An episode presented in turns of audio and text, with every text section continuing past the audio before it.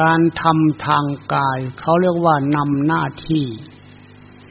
การพูดทางวาจา เรียกว่าแนะหน้าที่ ส่วนการคิดทางจิตเรียกว่า เน้นหนักหน้าที่ หน้าที่ที่เราจะ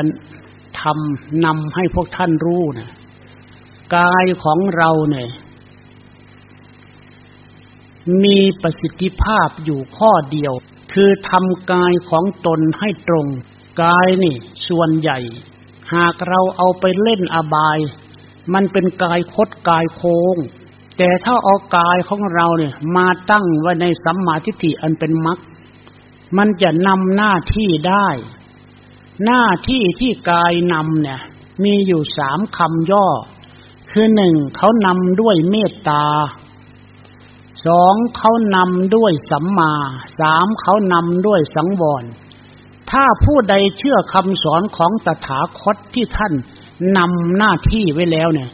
รับประกันว่ากายของเขาต้องตรง กายตรงที่ไหนตรงไปสู่ยังมักไม่มีคำว่า มีมานมีเมา มีหลง มีมนทินเด็ดขาด นี่เรียกว่านำหน้าที่ทางกาย ส่วนแนะหน้าที่ทางวาจา ปกติวาจานี่ถ้าให้มันพูดตามวิสัยแล้วหนึ่งควรคำพูดแต่ละคำมันต้องควรพูด ประการที่สองมันต้องถูก ประการที่สามมันต้องตรง ประการที่สี่ต้องดี นี่แหละแปลว่า แนะหน้าที่การพูดสี่อย่าง สุดท้าย เน้นหนักหน้าที่ที่เราควรจะคิด มีอยู่กี่ประการชาวพุทธทั้งหลายจำให้มั่น ฉันบอกเธอจำให้มั่น ฉันบอกเธอ อย่าเก้อเขินเดินตามอริยเจ้า สิ่งที่ควรคิด มีอยู่แค่สามประการ คิดเป็นนานกายเป็นนิพพานในหัวใจ คิดไวๆกายเป็นการชนะทางจิตใจของตนเอง มีอยู่กี่คำหนึ่ง ให้เราคิดออกจากการเบียดเบียน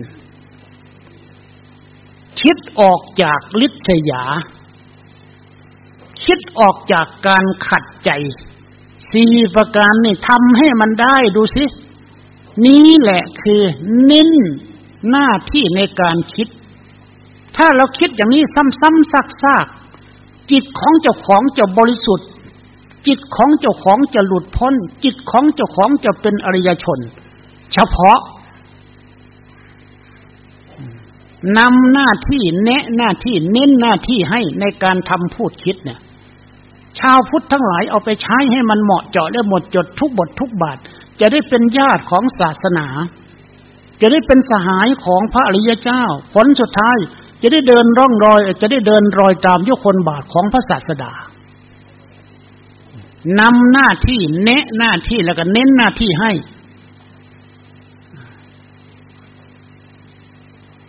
ศึกษาปฏิบัติตามไป ความสำเร็จผลมันจะเกิดขึ้นมา